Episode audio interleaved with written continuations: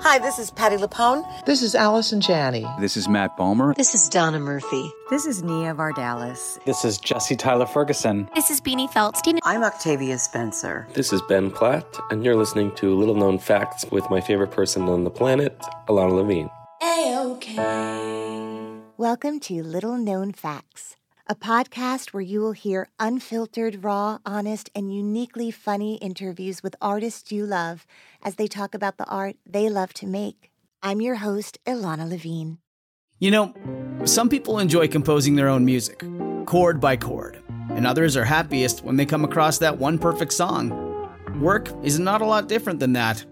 Whether you prefer building your own workflow or using a pre made template, with Monday.com, you and the team can work in a way that's comfortable for everyone. Tap the banner to go to Monday.com and build your own amazing workflow or find an awesome template. No judgment. Hey, I heard you needed inspiration. He's a Ilana and friends with some revelations. Little known fact of the day. Every little thing's gonna be a-okay. A-okay.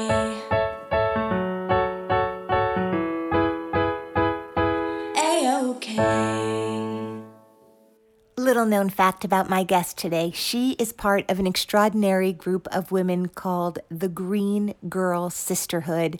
And if you want to know more about what that means, listen to this conversation with the glorious Eden Espinosa.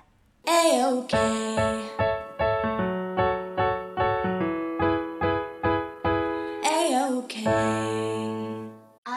Everyone, my guest today is the glorious Eden Espinosa. She's played almost every great female role ever written for a musical. Elphaba in Wicked, Trina in Falsettos, Eva Perón in Evita, Maureen in Rent, Daniela in The Heights, just to name a few. You did that, my friend. Um, she's the voice of Cassandra on the animated series version of Tangled. Uh, she's on 1 million cast recordings, but two albums that I think are near and dear to her heart and mind are her debut album that's called Look Around, and then another album that she recorded of her original music called Revelation.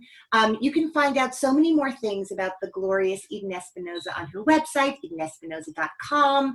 Um, but I'm so incredibly thrilled to have you on the podcast today and in my office for a moment. Um, I am so excited. Welcome. Thank you. Um, how are you? How are you at this moment?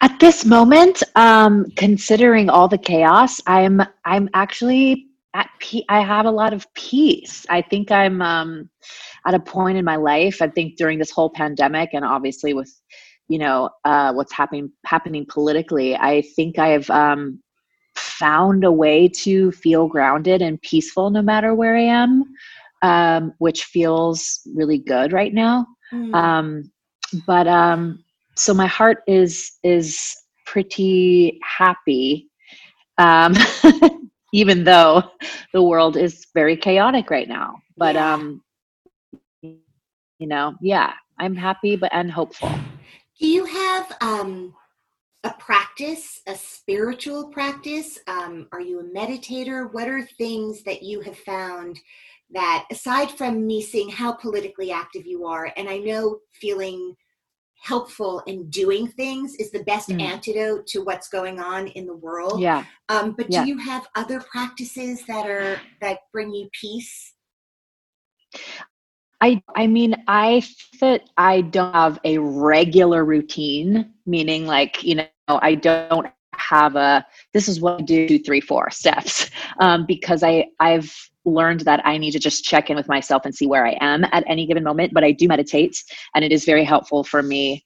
Um, it's funny that I've really realized that my my physical body holds a lot of energy and emotion from things around me, and so I've really um, tuned into that in terms of do I need to just go take a quick walk, stretch, um, do a physically active workout, take a bath, um, you know, things like that. Um, and um, you know, I love. Uh, creating things in my environment that make me feel calm like my essential oils and my little like stones and crystals. Lighting is very good for me. Um, so that's all really come into practice during this pandemic, um, which has been helpful, very, very helpful. Eden, how did you make your Broadway debut? Yes. I made my Broadway debut. Um, well, I was the standby for Idina Menzel. So I was hired as a standby, but they also told me that I would understudy Nessa Rose as well. And then I it had been several months into the run, and um, I had one understudy rehearsal for Nessa. They had moved. They had said, "Okay, now next this week for understudy rehearsal, um, let's do let's focus on Nessa." And uh, and I got a call Saturday morning. So I had rehearsal on Thursday. Of course, I knew the lines and the music and all that, and and I knew the you know I knew the the blocking, but I had physically had one rehearsal with the wheelchair and all that stuff. That was on Thursday. Saturday morning, I get a call from stage management saying um, Michelle is injured. Um, she had like thrown a rib out of out of alignment, and um, and you're on Vanessa today. and so I made my Broadway debut as Nessa Rose with one rehearsal, and it was the craziest, wildest ride ever. And were so, you yeah. able were you able to call anyone and have friends or family come to that performance? Yeah, I did have um, my well, my my entire family lives on the West Coast, so um, but I had my roommates come and and friends who were in town that were able to get tickets to come, um, and so yeah, that's how I made my Broadway debut. And then how That's soon right. after did you go on uh, covering Idina? I didn't go on for for Elphaba. I mean, Idina Idina didn't miss a show forever, and her first her first uh, time missing was scheduled. It wasn't even because she was sick. She was. Um, this was either right before the Tonys. It was around the Tonys. She was filming a movie with Colin Farrell um, called Ask the Dust. And she had to fly to LA to, to rehearse something or to do something. And so it was a planned, a planned um, absence. And I and it was, I mean, 10 months maybe into the run. Like it was no, no, no, no, that can't be. A good six months. Yeah. Good six months. Um and uh and so yeah, that was the first time I went on for Elphaba, which was planned. But I I think in hindsight I I I, I would have preferred it the other way around, not planned. No, no, no. To be shot Yeah. out of a cannon is a great way to Yes. debut because you're just not in your head and you're just like, it's incredible. So yeah. you, how many years were you Mm. with Wicked from beginning to end, and maybe again in the future, but as of Yeah. now, As Madame Morrible. yeah. Um, it's funny. I just I just said to uh, Craig Burns the other day, uh, who, for those of you who don't know, is a casting director at, at Bernie Telsey, and I said to him, I was like, I can't wait to be Madame Morrible. um, so I was with the show from from beginning to end, from the from the first year it opened, 2003 to 2010, and I did a contract every year um, for seven years. Um, Wow. and some some of them were short you know in the beginning um, right after i was the standby and i left to do brooklyn uh, stephanie block had had been injured on the tour and i did the san francisco leg of the tour. So that was like a six week eight week run or something like that. And then i took over on broadway. Um, and So and then they- until then I, I i did a contract every year Wait, so they would pop you in to the national tour or places that the show was kind of seated in other states? Like, how does that work? Because I understand the blocking, the set, the way that the theater is out of town versus Broadway are completely different. Not your words, not your costumes, correct but in terms of everything yes yes else. yes So, ha- how Correct. did that happen? So they brought me you know she had been i guess like there was um a, a, way that they were going to fly Elphaba in on the tour for the beginning of No Good Deed. Originally, she was going to fly in instead of come up on the elevator. And something had happened, and Stephanie, you know, during a tech, and Stephanie came unhooked and was like, she had a, a harness on and was like hanging by one side of her body. Oh and had been injured and she she had continued to to do the show and and she was in pt and all this stuff and um they they wanted me to come in just in case she needed you know some rest. And and it was actually my agent who was like uh why don't you why doesn't she do one city? So stephanie can completely like heal, get better, and then she could come back and finish the tour. So that's that's what ended up happening. So they brought me in early to LA and I watched the show and got to and rehearsed there with Lisa Leguillou and learned all the new blocking and the new because yeah, like you said on tour, you know there's not a lot of the elevator stuff. There's you know different things because you're traveling and um, not all theaters can can do the same things. So um, so yeah i watched the show a bunch in la i learned all the new things and i think i did one show in la as my as my put in um, maybe one matinee i believe and then i um, then i did the san francisco city stop. I think it was six weeks or eight weeks and then Stephanie came back and she she got to heal and she she did the rest of the tour. And then I took over for Shoshana on Broadway. And then I yeah, I did a I did a contract every year for 7 years. It's crazy. Do you think you know every word uh, and lyric? Is it all in your head still? Do you dream about that like that you get a call? No. yeah, well, we we it's funny because we've had I've had talks with several Elphabas and and those especially those of us who were there in the in the earlier years in the beginning. Um, it's whenever we have anxiety about something, it's like an anxiety wicked dream where they call you back and they're like, "We need you to come in like last minute." And there's always um, you know, mine is I don't get painted green in time, and then like my hands are my my skin color and I have to like kind of hide them until the next time I can get off stage. Some people you know, don't remember the lyrics or don't remember the blocking. And I don't remember, I mean, the songs I remember, I think because I sing them so often still. Um, but I, I went back to see the show um, uh, almost a year ago um, for the 16th anniversary, and there were there were scenes that I literally didn't remember at all. And I was like, "Oh my gosh, that's right, this happens!" Like just certain moments that um, you know that even being in it i used to love and being away from it for so long i'm like oh yeah i forgot about that. So did weird. you watch it going how do they do that? I think how did they yeah, that? yeah. Oh, wow i really it really looks real like wow that spell really worked she changed she changed Boq into the tin man. That's incredible. Um how did you Spoiler get to alert. play maureen in rent like another like the oh greatest oh greatest and also like the Idina of it all. How interesting that you guys are so isn't that crazy? connected. Yeah. Yeah yeah. I mean i rent i mean i always loved musicals and musical theater and and and always wanted to do it you, you know as, as a hobby but like rent was the first musical where i heard voices like mine. Mm-hmm. you know i mm-hmm. could I could sing like I loved Les Mis, I loved all the you know Sound of Music and My Fair Lady, all the all the classics.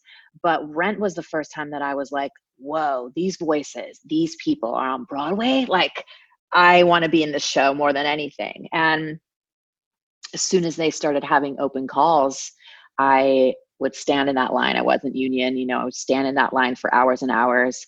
And um, I auditioned a lot over the years and then um came, you know got to always for maureen mm-hmm. yeah i mm-hmm. mean i would go to the open call and then they would i would get a call back for maureen um okay. and i never you know never made it past this this person uh, for for the casting mm-hmm. um and i mean for years and years and years and then i moved to new york and started working and then i had auditioned for the movie as well this was before they went with the original cast for the most uh, part. for more, mm-hmm, for the most mm-hmm. part, yes. Mm-hmm. Um, and uh, and then I was in LA about to finish um, my first run of the LA cast of Wicked, and I got a call. Um, Like, what year is this? Just place us in time if you remember. th- yeah, this was in early 2008. okay. Uh huh. And um, I got a call asking if I wanted to be part of the closing cast. And Wait, I was, yeah, wait, just Oh, this is like- that. yeah, this is like the only time this has happened in my Right. life. Like, So- this is the only time. All right, we're gonna like- reenact. It was my agent like I got a call from my agent at the time just saying like so they want to know your interest if you want to be Maureen and you know rent is closing and they want to know if you want to come in and be a part of this closing cast and I was just like beside myself because I had been you know I had honestly um you know made peace with the fact that I might not ever get to do this show you know?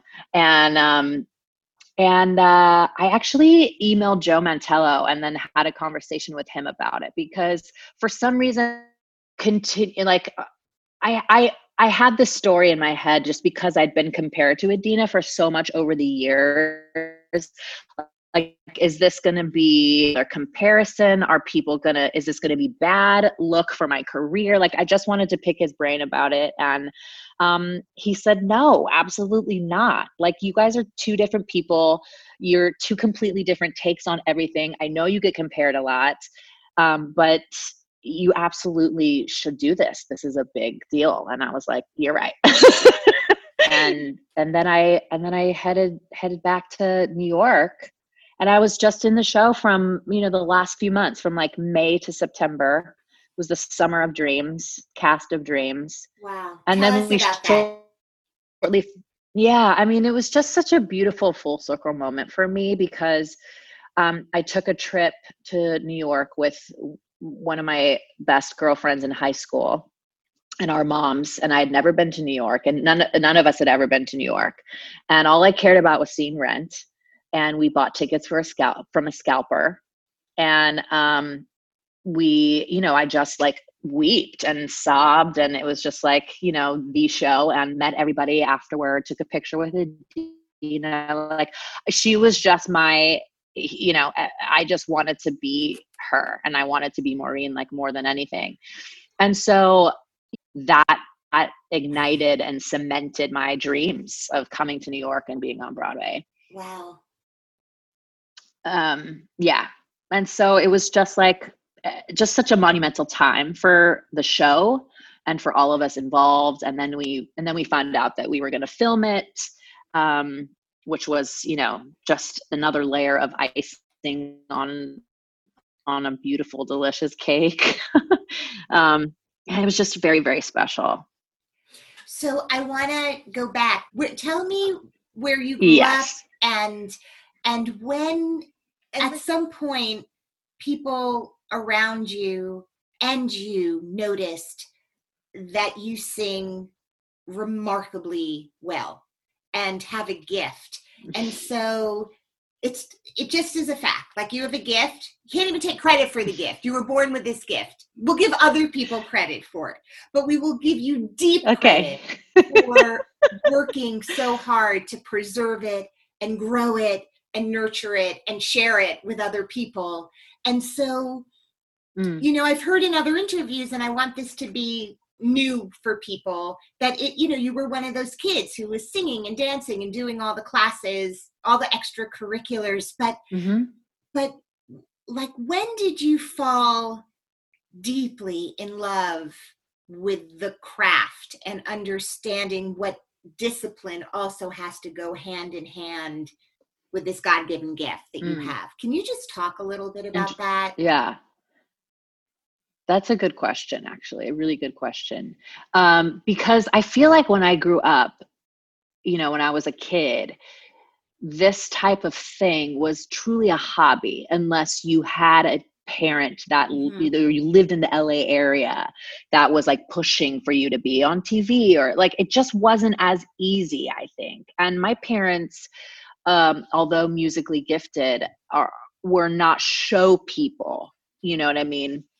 Never did this professionally. So they didn't push me in any direction other than they just, you know, I was in classes, I was in lessons, I was in children's theater because I loved it.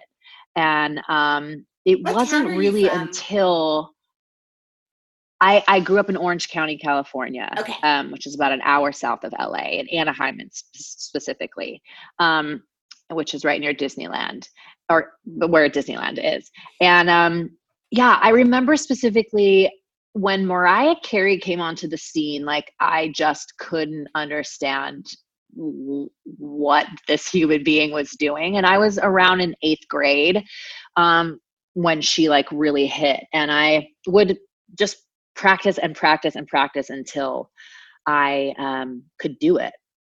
And I remember, you know, you know when you're a kid and your your parents take you like on all the errands um you know i would want to stay in the car just so i could like sing. And i remember this one song on her first album vanishing like my dad was my dad was running errands he was in the store i was in the car and i had i had like sang the song from beginning to end. And i my my dad came back in the car i was like dad i did it i sang it i sang vanishing. And he was like oh okay mija like you know okay okay and he's like let me hear it let me hear it and i sang it for him. And this was cassette tape days like you know so i had to rewind it and then you know stop it. Um and i remember clocking the look on my dad's face like and and remember it registering like he's looking at me like this isn't normal. Uh-huh. um you know i just remember feeling like oh, okay uh um but it wasn't really until i got to new york actually that i had that i realized i needed to um have the discipline because in Southern California, I was afforded the opportunity to make a living as a performer without any issue. You know, there's tons of there's Disneyland, there's Universal Studios, there's industrial work, there's regional theater. There's a lot of opportunity in that area to to work and make a living. And so when I moved to New York was the first time that I wasn't singing every day. And so I hadn't ever felt my instrument or my muscle out of shape. Hmm. If that makes sense. Yeah. and i remember and i remember like going to an audition after i had done after i'd moved to new york i'd done the workshop for brooklyn and i i went home to la packed up my stuff moved back. And i remember going to an audition where Alex Lacamoire was the md which he was our original md for brooklyn the musical in in the workshop phase. And um it was you know a 60s type thing. And you know he uh, i sang natural woman and i went to sing it. And my voice was like what the heck do you think you're doing? And it was the first time that had ever really happened to me. And i put it together that i was like you're not singing every day the way you normally would because i'd had gigs every day or singing at disney every day or and um, i was like oh so i need to i need to like sing every day in order for my muscle to be as agile as I need it to be. So that was the first time that I realized um, that I had to have um, a routine and I had to keep my muscle ready. Um, so, did I answer your question? 100%. But how did you decide to move to New York? Did you get Brooklyn? Were you cast in that show, the workshop version, which is how it began in LA, or did you get that in New York? I was cast in LA. So that Yes. brought you here. That brought me here. The workshop brought me here. yeah i was working at universal studios and you know a lot of my friends in la had gone to do national tours and they were a little older than me they had gone at national tours broadway and all that and then come back home to la because a lot of people like the quality of life better. And so i was surrounded by people who were always tv film broadway tours. And i had made it t- down to the wire for a couple of um, shows that Dave Clemmons was casting. He was a casting director back in the day. And um, he called me in uh, for this workshop. And I didn't even know what a workshop was because I didn't go to school for this. So he, I had, I had made it down to the wire a couple times. So he knew who I was. He called me up. I didn't have an agent. He called me up and he said, you know, there's a workshop in this new musical, uh, Jeff Calhoun. And he like read down his credits and John McDaniel, who I knew from the Rosie show because I watch it every day. Uh, uh, there, Jeff is directing, John is involved in producing, and we haven't quite found what we're looking for in New York, and we're coming to LA, and I think you should audition. I got off the phone, and this was between shows um, Universal, and I got off the phone and I asked my friends, like, what does this mean? Like, what is this, and should I do it? And what does this mean? They're like, uh, yes, you're doing it. It's originating a role audition, and the auditions were at Marilu Henner's house. Um, they weren't even at like because they were. I think they were just seeing like two or three people, maybe.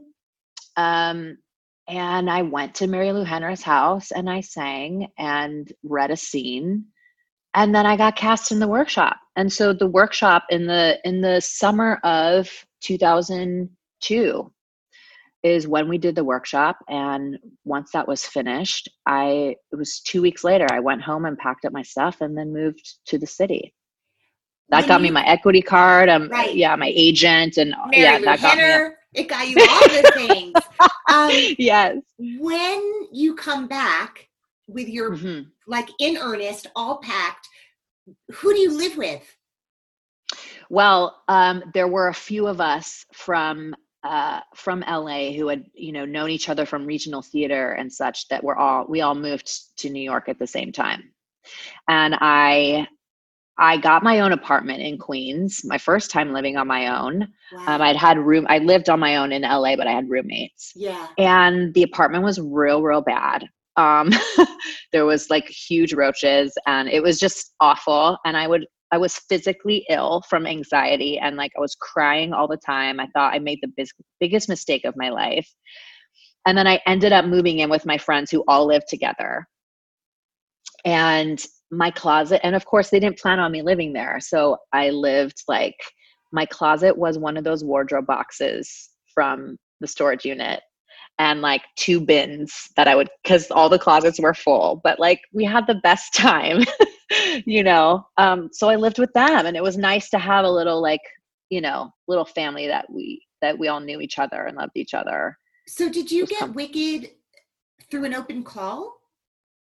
Well, I I had received um, several appointments uh, from agents for, Okay. through the Brooklyn workshop. So. Okay. um, I got my first manager through that workshop, and then I had a bunch of meetings with agencies. Um, and so the Wicked call came through my first agent, and And you it and it, act, it. yeah, yeah. Later, the the first call was for Nessa Rose for when they went out of town Okay. and then I didn't get that. And then um, and then they were out of town in San Francisco. Brooklyn was out of town in Denver. And actually, Stephanie Block called me because we knew each other from Orange County. Uh-huh. Um, she was like the queen, uh, you know, that we all loved and looked up to. Um, and she had worked at Disney and done a musical regional theater out there. And um, she was the queen and still is um, Mhm. And she uh yeah she called me up and and said you know i got cast in a show called boy from oz and i'm not going to be in wicked any longer and they're going to be looking for you know an understudy or a standby and you should tell your agent that you want to go in. Um and so i did and they knew me from the audition before and so yeah i went in. Stephanie coached me on the audition because um you know there was no i didn't have access to have somebody play plunk out the song for me. She sang defying gravity a cappella. I recorded her singing it. She gave me the like i didn't they wouldn't give me the script so she it was the fallen house scene um with the fight with Glinda, she coached me on the scene, and that's when I that's when I booked the standby. And they actually they actually were looking for both the understudy and the standby, but because in my mind I wanted Brooklyn to be my like first, you know, my first on stage role. um, I was like, I'll take the standby because I didn't even know what the difference was. I had to have my manager or my agent explain it to me. well, will you tell people in case there's someone listening who doesn't quite understand what the lingo differentials Yes. are? Absolutely. So, um, an understudy is some somebody in the cast who has their own role every night, and you also under in the ensemble, and you also understudy a principal. Um, and a standby is uh, meant to just literally do that standby. And uh, and so, for example, in Wicked, there's a standby for Glinda and for Elphaba, and the rest of the principals are covered by understudies who are in the ensemble or in smaller uh, supporting principal roles. Um, and so, yeah, I chose I chose a standby, and the standby is always the first one to go on. And then if the standby is sick or unable to, then the understudy will go on. So you're saying you wanted to do the standby so that if Brooklyn happened, or Mhm. when Brooklyn happened, you could Mhm. do that show. Have your understudy go on for you in Brooklyn if they called you over? No, no, I just in my mind in my in my like very naive musical theater mind Yeah. i wanted i even though wicked was my first broadway credit i Yes. wanted my first on stage every night role to be brooklyn Got it. because I had developed it from the Yes. beginning and you know and so I was like I don't want to be on stage every night um in Wicked I want to wait until Brooklyn to be on stage every night as Brooklyn um And you So, were. and I was yes And you was. And you was. yes and I was Um, so I know that Wicked has like seven years. That's an extraordinary thing. And and other than like a, a series on television, there's so few things in the world of performing that go on for that long. But Yeah. um and I and I would say it's undeniable, and you can correct me that that was something that kind of put you out into the world and this community in a way um, that gave you exposure and Mhm. fandom and belovedness by millions of people um, Mhm. but then you make your own music too and you've you've been really prolific in that way Hmm. and i want to talk to you about a in one of the first cabarets you did i think it was called me me Mm. me yes um, Me. yeah. Billy Porter was your was your partner in crime when you did that. Yes. And and that was before Kinky Boots, I think, or right? yes So yes um now everybody knows who Billy Porter is, but at the time only a select few got to understand the brilliance um of this yeah just gorgeous, uniquely gifted performer. Um, Yeah. How did you guys come together, and how was it that he helped you create that show? Um, Yeah. And how did you decide to call it Me, which is so bold and brave and cool? Yeah, there was um, a cabaret venue in West Hollywood. Uh, a, well, there were two two guys, Shane Shale and Chris Isaacson, and they created Upright Cabaret, which had concerts at a restaurant in West Hollywood called Marks, and um, it was it was you know the musical theater hang of where people would go and, and hear cabaret and they would have musical theater nights and, and it was just like a fun time and they had talked to me about uh, creating a show and what did I think about would I be interested in it? And then um, once I said yes, they you know talked about having a director which i had never done before because you know we wanted it to be themed and they were like what do you think about um, billy directing it? I'm like uh, what do i think about it? Absolutely.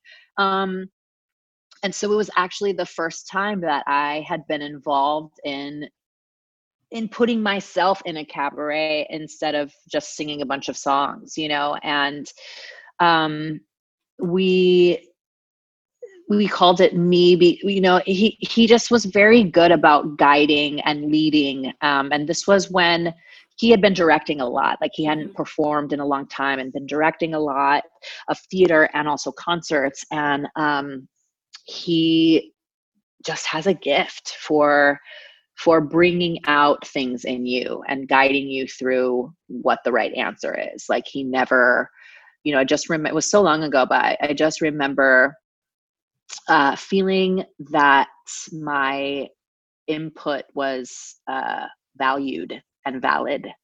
Um, and, you know, although he had very much a hand in all of it, um, it, it, it, the source was from me, Mhm. and which felt, um, felt empowering and felt really good. And so, um, it was kind of centered around the growing pains that I had gone through, eh, you know, personally and and professionally, and in relationships as well, um, through song.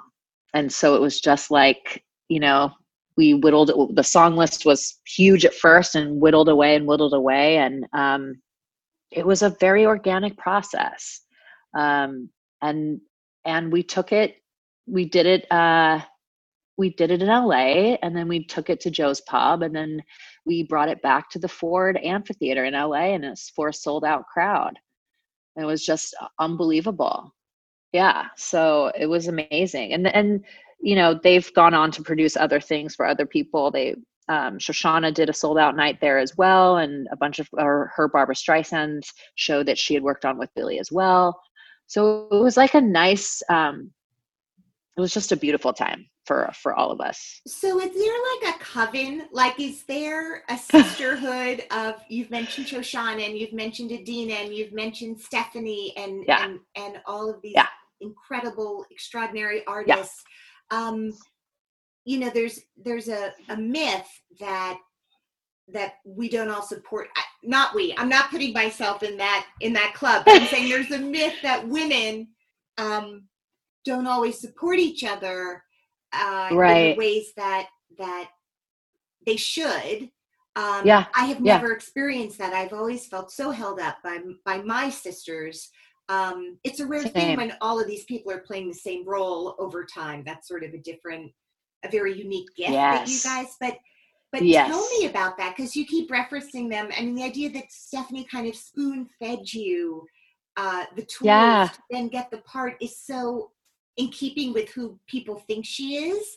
Um, Yes. wow. So, so Yeah. is there a kind of like text thread of Elphabas or There definitely is. We call it like we've called it the Green Girl Sisterhood because and and it kind of it kind of started you know with those of us who had done it in the very beginning just because there were so few of us at the time. And um nobody really knows what that what that role entails unless you've done it and you can tell someone about it and you can tell all the stories but unless you've experienced it and and specifically at the gershwin um, just because the stage is raked and there's stairs and there's underground paths and there's all this stuff that's just insane um, and yeah it is it is a sisterhood. It is something that we that we know about and that nobody else knows about. And what's beautiful is over time you know i've had i've had dms and formed relationships with newer Elphabas that you know perhaps even saw me in the show when they were like 10 and now you know or something like that which is the its own thing but you know just encouraging them to know you know i i, I formed an instagram relationship with hannah who who did it a couple years ago and that's how i became friends with jessica vosk as well Mhm. um just you know knowing like the stress you know because now I, I feel like i think shoshana and i have had this conversation where in the beginning when we did it it it of course it was popular but it wasn't this worldwide phenomenon which i think sometimes can play a mental game on people. And you can feel pressure that you know manifests itself differently for you know physically vocally spiritually emotionally. And um i just remember if i'd see something on social media I'd just been like if you you have to take care of you pace yourself it's okay you know and and it's nice to it's nice to be able to offer that to somebody like you're not alone we've all been there you're to be okay and you're to make it.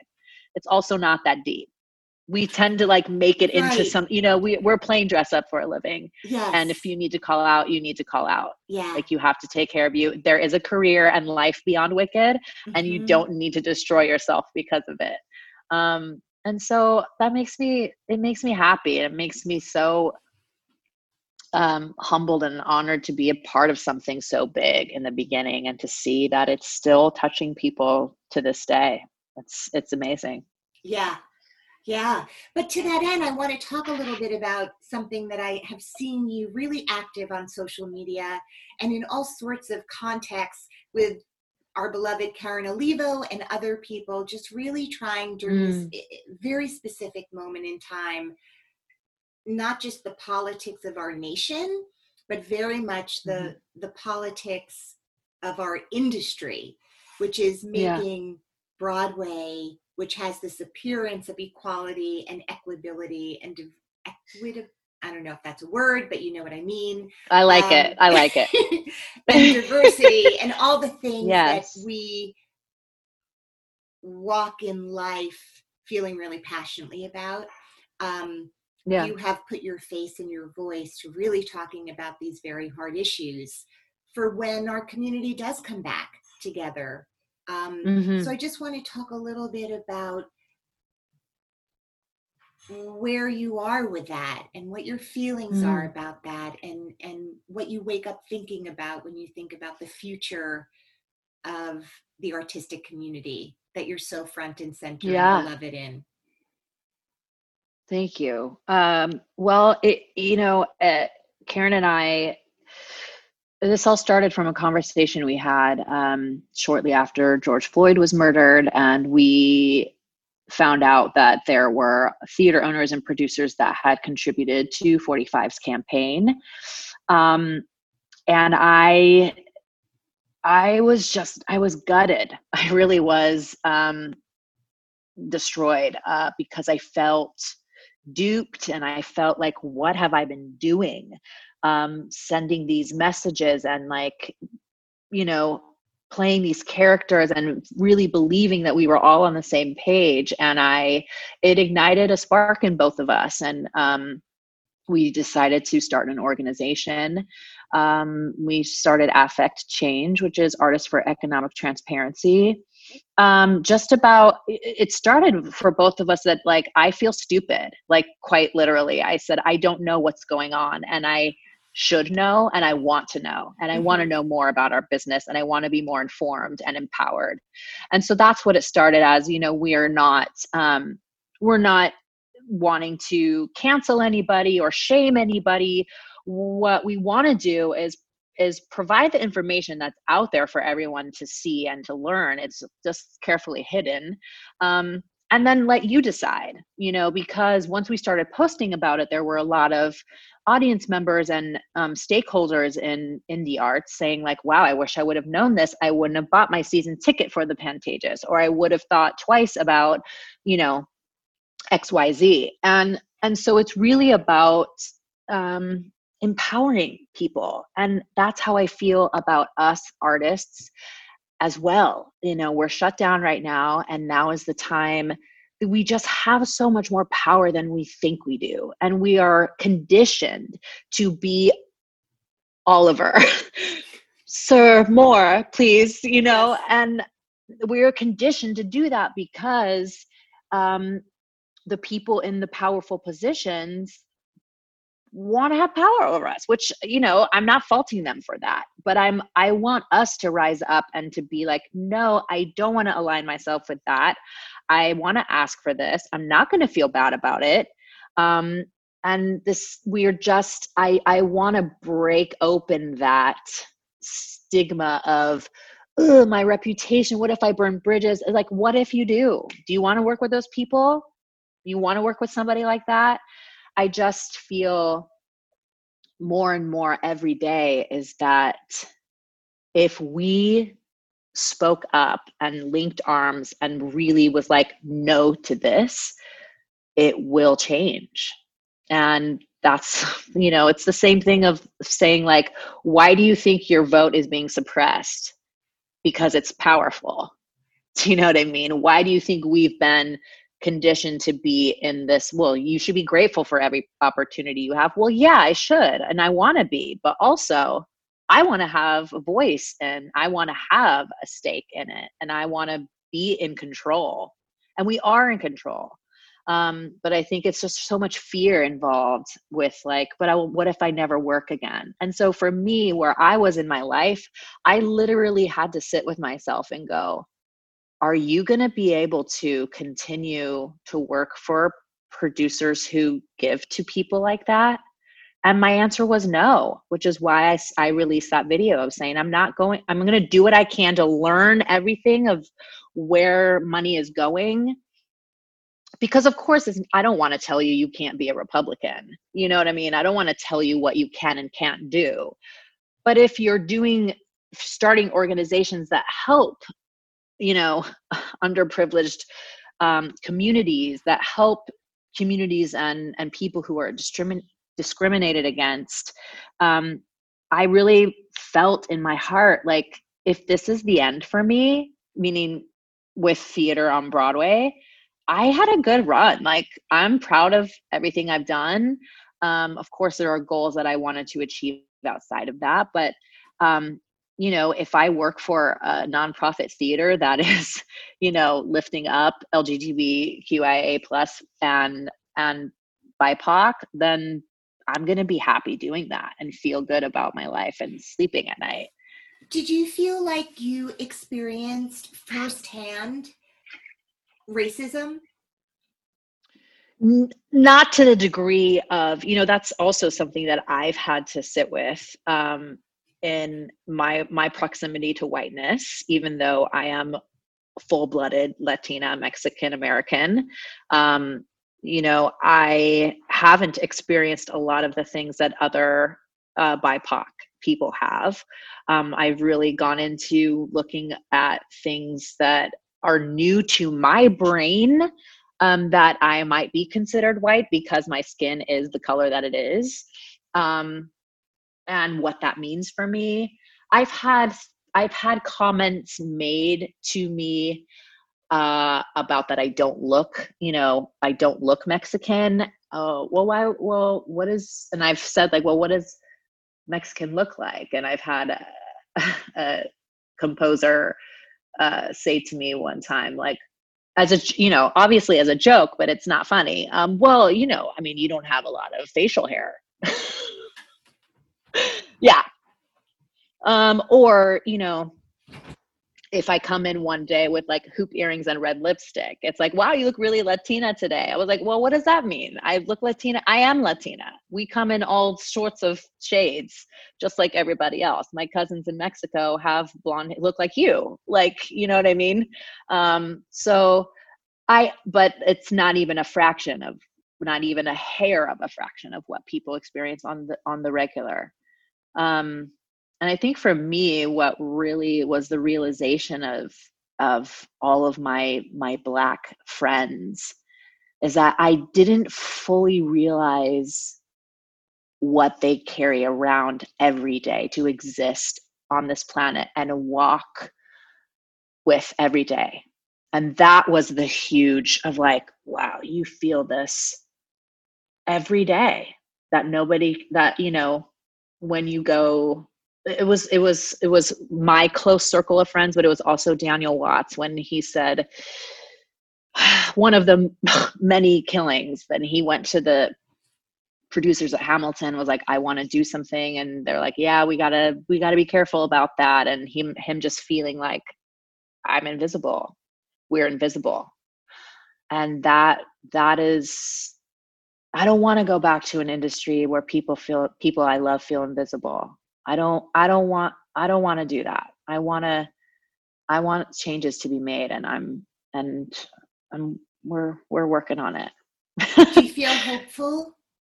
I do. I do because we've had a lot of, you know, a lot of town halls, a lot of, you know, I think it's going to it, it i'm as as as hard as it is to say i'm grateful for this time I really am because it it it, it wouldn't have happened otherwise. Mm-hmm. And I feel like the right people are being woken up. The right people who are in those positions of power are being tapped on the shoulder and on the heart, and the right people are listening to it. And it's gonna, it might not be in my lifetime, you know, it, it might not, but I feel like the ripples are having an effect, and it, and, and I do feel hopeful. Yeah, and you're part of what's making those ripples. And it's Mm. really inspiring. And I'm really grateful. I watch you and I listen to you, and you've been a real Thank leader you. for me. And I really look forward to um, getting to see you perform again in person. Um, Me too. I I have great faith that that's going to happen. I I don't think um, I don't think you're going to have to walk away. I think there there are spaces that are going to open up um, that you feel proud to work in. I think that's I agree. what you and Karen and and Britton and so many incredible Yes. and, and Daniel. I mean, my God, the Jam, all all of these. I know. I, that's a whole other just the, the power of the performance that is coming out of um, this moment the art that is coming out Yes. just waking Yes. so many of us up in in ways that's just extraordinary um Yeah. before i let you go and it all seems so i don't know um to ask for a little known fact when you've shared just such huge beautiful truths um, i want to take the word little out of it because there's nothing about you that could be little um Oh my gosh, so nice. because you're a very powerful human. But is there anything that comes to mind that you can share that pops in your head that maybe is a LKF about Eden Espinosa? I was on the track of being like a classical musician and a classically trained ballet dancer. We gotta Um, start so- again. Rewind. What? So, like in third grade for my talent show, I played Beethoven's Fifth Symphony, On and like which on the piano, on the Okay, piano, on the okay, piano. Um, I also played violin, but I was more. I I played the piano more. Okay. um, and then i i was in a ballet conservatory um, you know with the strict like only a certain color tights and leotard and like weigh-ins until i tore ligaments in my ankle chasing a boy when i was in fifth grade so from like three to ten i was like in it to win it and then after that i never went back fully and that's when i started i mean i always sang but that's when like singing really like I was more well balanced. Maybe I would have been more like Sutton Foster and done more like a triple threat thing. Five, six, seven, eight. seven and eight. I don't know, but wait, running after a boy. Yeah, at church. At church, how did you- were you like jumping over pews? Like, how did the ligament? there was like it was like you know we had been let out, and he was like darting in and out of people, and I went to like do the dart that he did, and my ankle just gave way, and I was out of school for like maybe four. Like it was a bad, a bad ligament tear. I was out of school for maybe a month. What So- did for love. There we go. you loved him. I did. Um, of I all the did. things you've said in the, it's now four days later that I've kept you uh, on this on this conversation. It's gone by so fast. Four Well, days. Four days. I know. You didn't, you didn't even eat anything. Was how you said your father looked at you when you sang Vanishing, by Mariah Carey. He saw you and he didn't try to squelch it or or tell you to go right instead of left. Right. He just celebrated you. Um, and now we all get to celebrate you. So thank you, Eden, for being with me today and for sharing Oh. so much. This was My pleasure. It was been. It has been a great, great chat. Thank you for having me.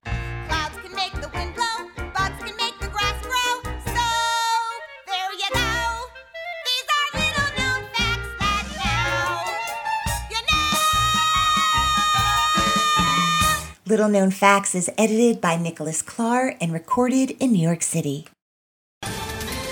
Ohio, ready for some quick mental health facts? Let's go. Nearly 2 million Ohioans live with a mental health condition. In the U.S., more than 50% of people will be diagnosed with a mental illness in their lifetime. Depression is a leading cause of disability worldwide. So, why are some of us still stigmatizing people living with a mental health condition when we know all of this? Let's listen to the facts and beat the stigma. Ohio, challenge what you know about mental health at beatthestigma.org.